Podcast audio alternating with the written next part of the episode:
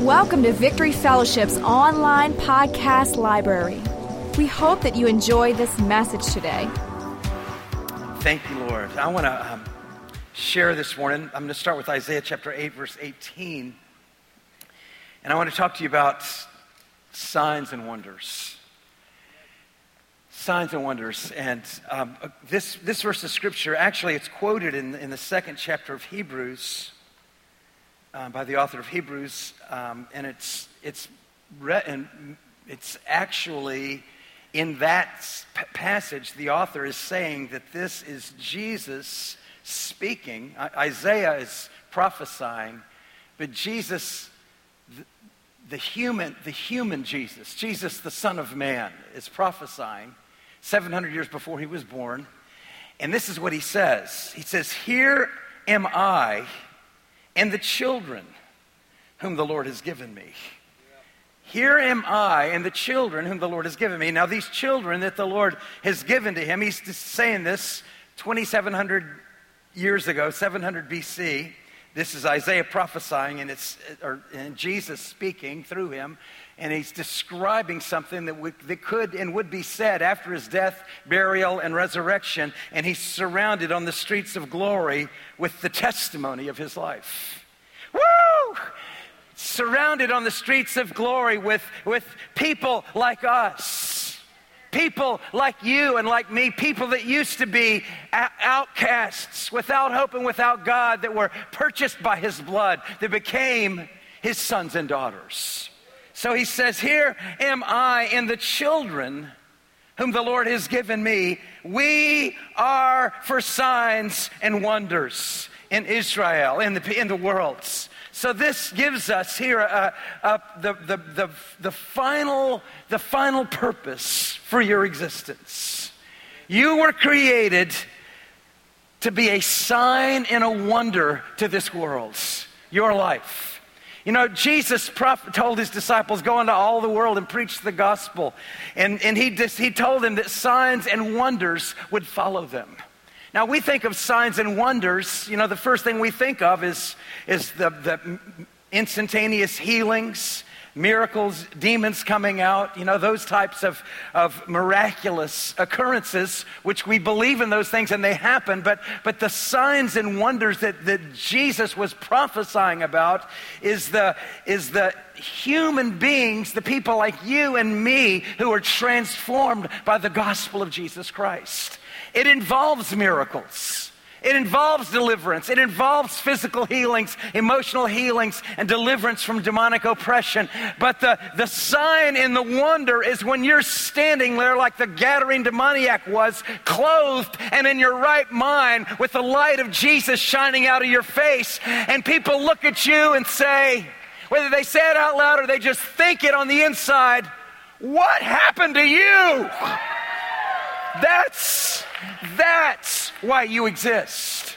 When you discover that, you will find peace in your life. There'll be a settling in your heart and your soul when you discover, "Oh, this is it. Now I've got it. I've been looking all of my life to find out why I am.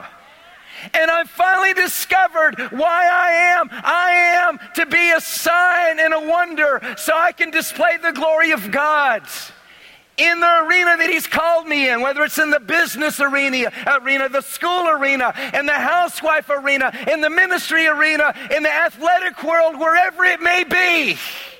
I am a sign and a wonder, and my life is to radiate the grace of God, and my life is to magnify the goodness of God. Amen. So let's talk about signs and wonders. Creation itself, which we're part of. We are part of God's creation. Creation is made to display God's glory.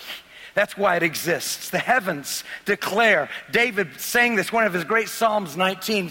David said, "The heavens declare the glory of God." The heavens, one translation says, the heavens are declaring the glory of God. It's a continuous thing that's happening. Since that first day when God said, "Let there be light," and there was light. And when he said, let the firmament come forth, when he began to create with his words, and he began to create animals He began to create the insects. He began to create the water. He began to create the stars and the lights of the sky. From that day, creation has been talking. It's been declaring, it's been speaking. It's been, the hills have been, the trees and the hills are clapping their hands. The ocean waves are pounding and thundering. The glory of God, His creativity, His infinite wisdom. Everything around us is crying out. Everything in creation is crying out, glory, glory, glory, glory, glory. The whole earth, the whole universe is filled with glory, glory, glory. Glory, glory. Amen. Seeing the invisible. Paul said it like this. He said, for ever since the creation of the world, I love this, His invisible nature and His attributes, that is, His eternal power and divinity, have been made intelligible. And one translation says clearly seen, clearly discernible. So His invisible attributes have been made, have been clearly seen. The invisible attributes of God are clearly seen. That's why creation is. God created creation to display His attributes, to show what He's like. That's why it exists. That's why He did what He did, to show forth His glory. So the angels can look and see. The angels were created to enjoy God and to glorify God through their worship and through their expression. That this creation that we see in the physical world, it was all created so we can look at it and see, wow, what a God. When you see the Grand Canyon, you say, wow, what a God. When you see the ocean, wow, what a God. When you see a beautiful creature, an animal, wow, what a God. When you see a newborn infant, wow, look at this great thing that God has done. You see God in everything. That's what our God is about. You know, I want to, so you think about that. I want to look at next at Hebrews chapter 2, verse 6 through 8. Then man was created. We were God's, intended to be God's crowning achievements of this creation. He created man in His image. He created man in His image, created us as spirit beings different from the rest of His physical creation. He created us, it says in Hebrews 2, verse 6 through 8, but one testifies in a certain place, saying, what is man that you're mindful of him, or the son of man that you take care of him? You've made him a little lower than the angels. You've crowned him with glory and honor and set him over the works of your hands. You've put all things in subjection under his feet. For in that he put all in subjection under him, he left nothing that's not put under him. But now we do not yet see all things put under him. So God created man as the crowning achievement of his creation. And we were to walk with him and fellowship with him, created in his image to have and to rule his universe that he created under his authority and under his dominion for his glory and for our enjoyment and our prosperity. We were the crowning achievement of God's infinite wisdom. That's why we were created. That's why man's were created, different from all of the rest of this universe. You know, God's created man in a unique way. God's created us with a complicated body, a body that functions, a body that can run, a body that can heal itself. A body that can see and feel and touch and communicate and that can work. He's created us with a brilliant mind and the ability to think and to create things. He's created us different from the rest of his dumb creatures that are in the universe. Yeah, there's some awesome characteristics. You know, the horses can run fast, you know, God, and kangaroos can hop, and dolphins, you know, they've got all sorts of talents, but none of them have the same unique creativity that's inside of a human being created in the image of God, because we are spirit beings created in his image. Created more than just a mind and a body and an intellect and a soul. We've been created with this unique part of us, this spirit part of us that's created in the image of God, different from the rest of creation. So, you know, that was God's plan, but there was, of course, an incredible, horrible event that took place. The man fell into sin. Man disobeyed our Father God, and the Lord told us in the day that we would dishonor him and eat from the tree of the knowledge of good and evil, he said in that day we would die. We would be separated from him, and we would begin to suffer the ramifications, the consequences of our sinfulness.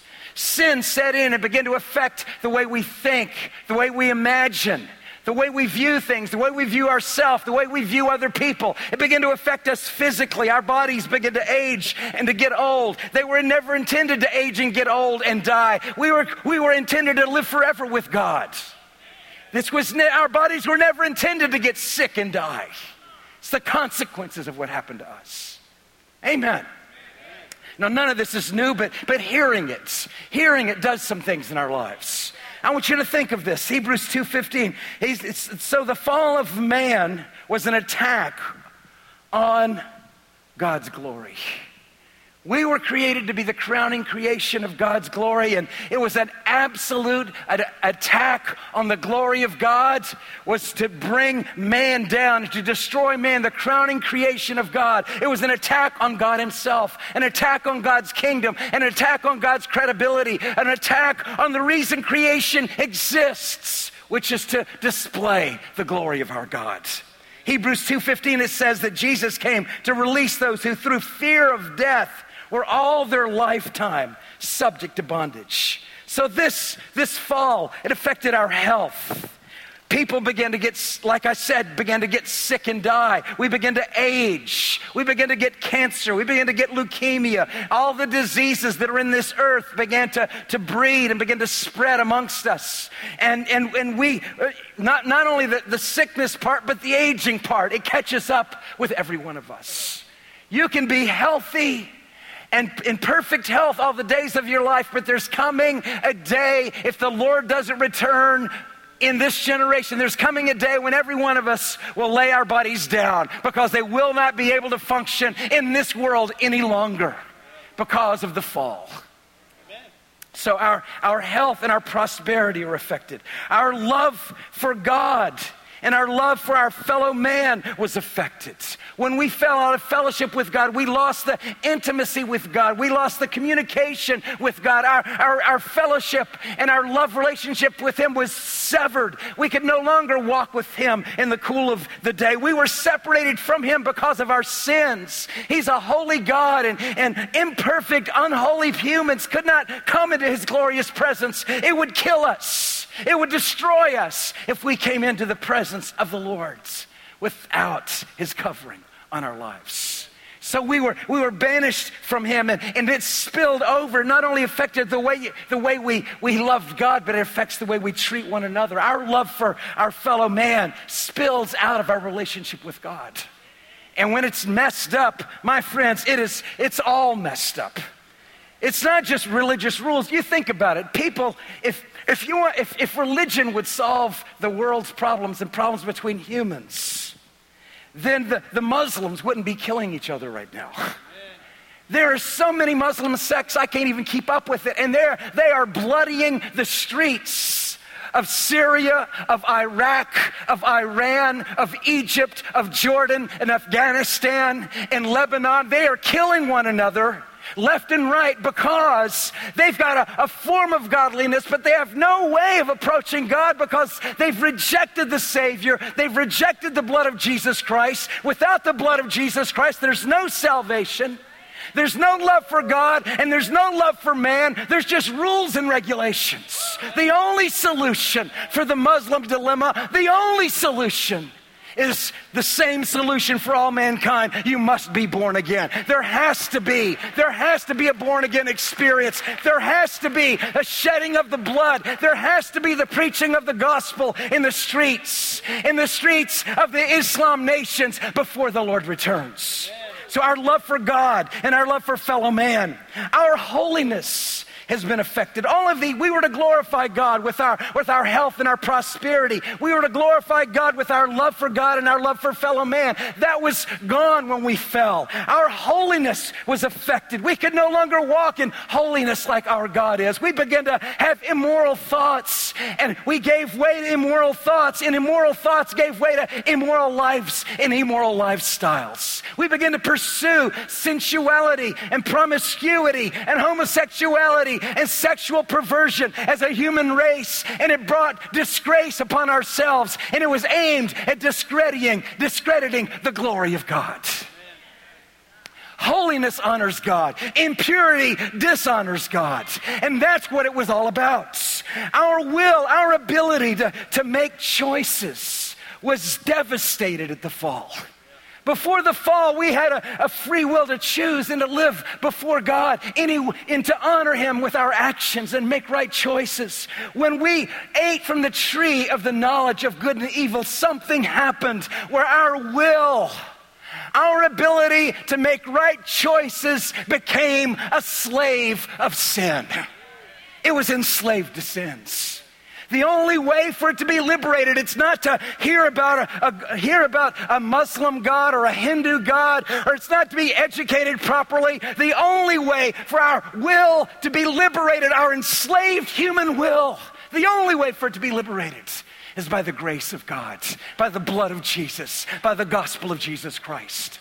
Unless a man is born again, he'll never be able to make right choices. Unless a man is born again, he'll be enslaved to some form of sin all the days of his life. So Christ came.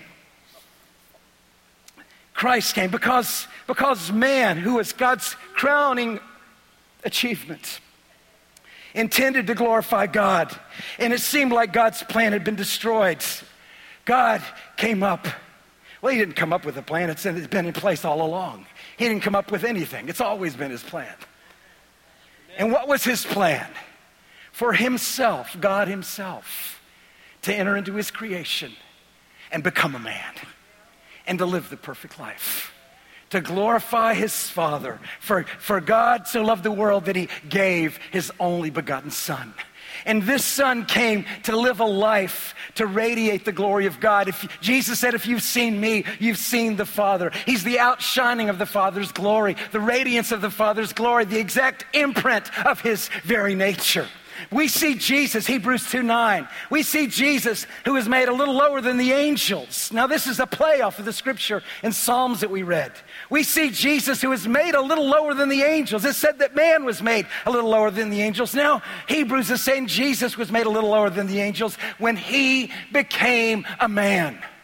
The Creator entered into His creation. He was born of a virgin and He became one of us.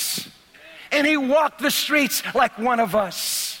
He lived a sinless life. He was called by Paul the last Adam. He was like Adam before Adam ate from the tree. A perfect man without sin. And He walked in the ways of His Father. He was tempted in every way like you and I, yet He never bowed His knee to sin. He lived a perfect life. And He came to glorify God through His life. But that's not all that He came to do. He came to redeem fallen man. He came to redeem human beings that had become perverts and homosexuals and alcoholics and drug addicts and traitors and thieves. He came to redeem a fallen race of human beings, the sons and daughters of Adam. He came not only to identify with them, but He came to suffer and die in their place, to represent them on the cross of Calvary. Just as Adam represented us in his fallen state, Christ, the last Adam, has represented us in His perfect state. He died on the cross. Not only does His blood wash away our sins, but all those who believe on Him can experience eternal life. We can be born again. Jesus said, unless a man is born again, he'll never see the kingdom of God. Jesus came to redeem us and to make us signs and wonders, to redeem a generation of fallen sons and daughters, that they might be testimonies of Jesus Christ. Hebrews 2:14. Look what it says. Inasmuch then as children have partaken of flesh and blood, He Himself likewise shared in the same, that through death He might destroy him who had the power of death, That is the devil. So Jesus came. Jesus came to destroy the works of the enemy in our lives. You and I were slaves of sin, slaves of corruption, slaves of the power of sin in this world. When Christ came, not only did he forgive us of our sins. That's why the message of grace, the so-called message of grace that's being preached today, doesn't go far enough. It says rightfully that Christ has covered all of our sins and forgiven us of all of our sins, but it never takes it far enough. It never says that Christ came to destroy the works of sin, that I'm no longer a slave of sin, that I don't have to live the way I used to live. I can be transformed. It's not simply a covering so I can live any jolly well way I please and live like the rest of the world. There's no testimony in that. The testimony is the transformed life. The testimony is when you're different than the way, not only forgiven but changed.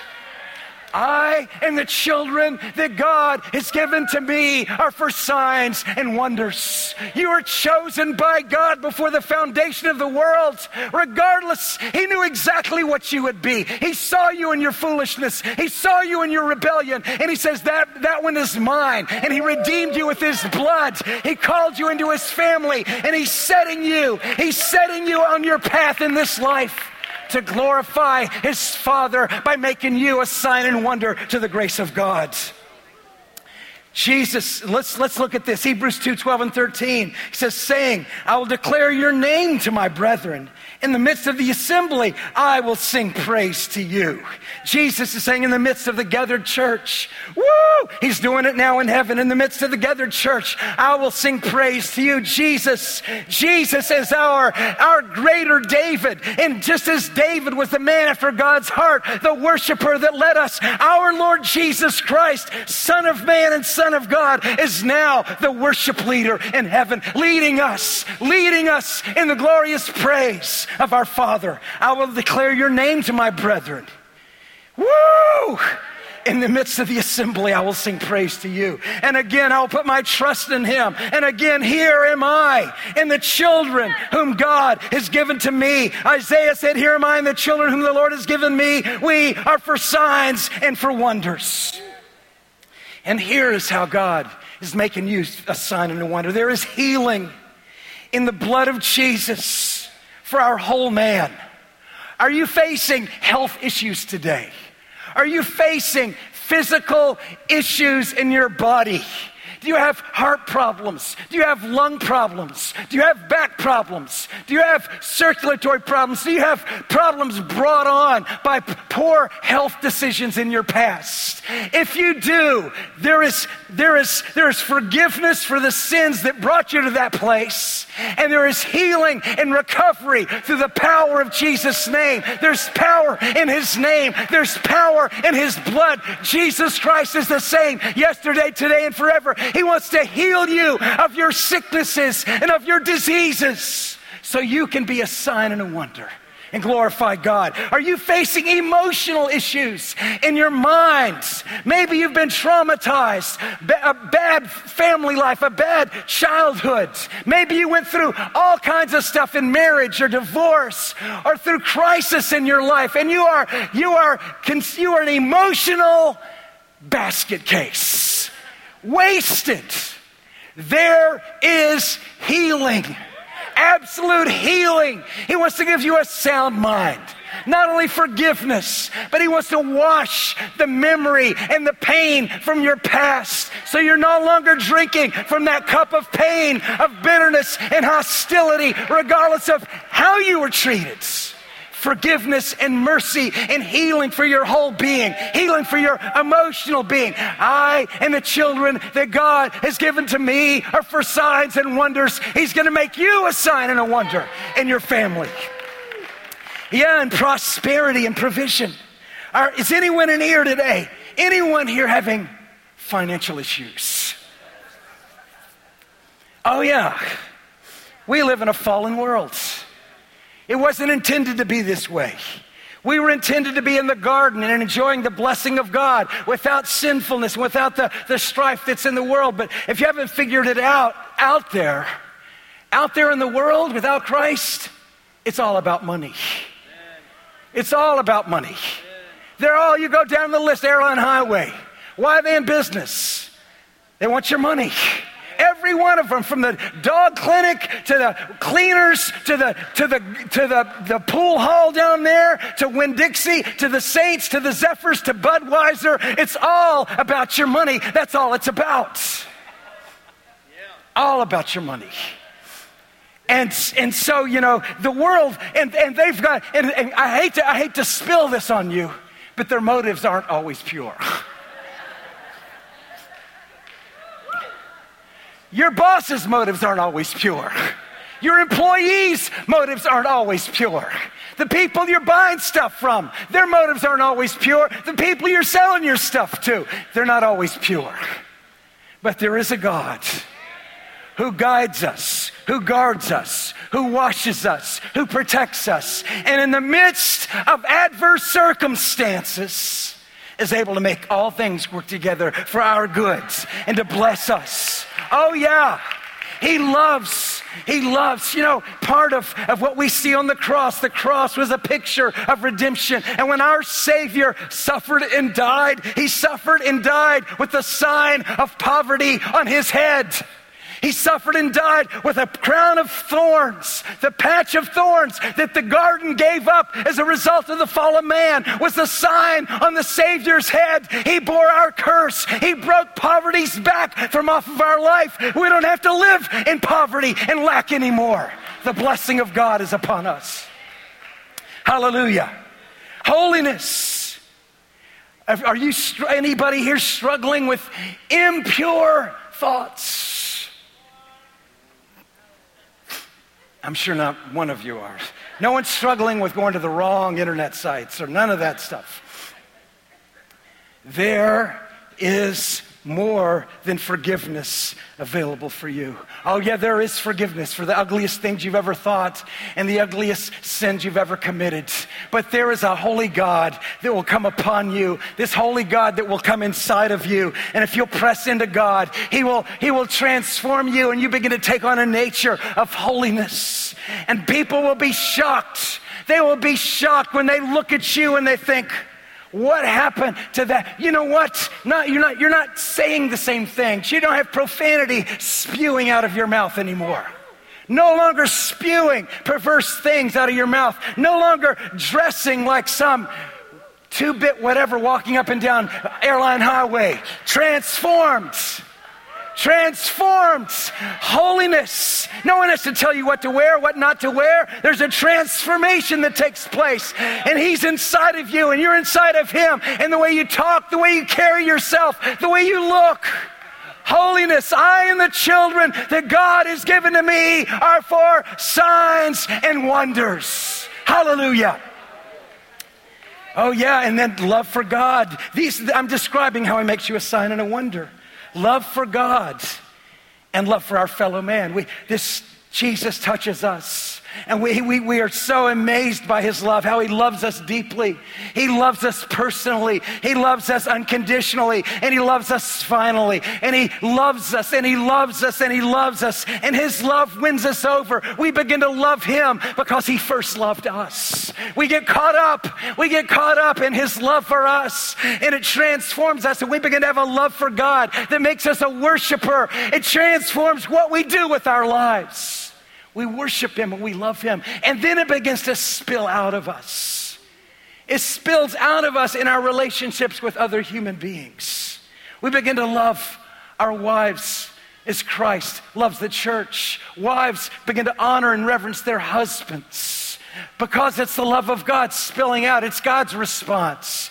It's the response of the fathers, the response of the sons, the response of the husbands and the wives. It's our response toward unlovely people. It's our response toward church people. It's our response toward lost people. It's our response toward employees and employers. We change. And that love of God begins to pour out of us. It's the testimony of Jesus. It's beautiful. And we're finished. The ability to choose life. Are you stuck in a bad lifestyle? Are you stuck making bad decisions and bad choices? You know, one of the greatest miracles that happened when Christ became a man. He went to a garden just like Adam and Eve went to a garden. And he made a choice, just like Adam and Eve made a choice. They made the wrong choice, and it brought their descendants into slavery. He made a right choice. And that choice potentially, everyone say potentially, redeemed my ability to make right choices. Because before 1973, my will was enslaved. Every now and then I would make a right choice, but most of the time I made bad choices. And I made some really bad ones. But when Christ came into my life, something happened to my ability to choose. What happened? My slavery, my bondage to sin was broken. I was no longer a slave. Not only forgiven, but changed. And I was able from that point to begin to follow God. You see, I heard the gospel growing up. I went to Baptist Sunday school class. We went to Veterans Memorial Baptist Church as a child, and people preached to me off and on throughout my life, and I had gospel literature. I probably prayed the sinner's prayer 100 times, but my will was still enslaved. It's not just repeating the prayer. It's when contact is made. And somehow, I don't know why, but somehow in August of 1973, I prayed the prayer and contact was made and the chains fell off and my will was liberated and I could follow through for the first time in my life. Instead of knowing what was right and doing what was wrong, I began to make the right choices. Thanks for listening. Check out our website at victoryfellowship.net for service times and locations.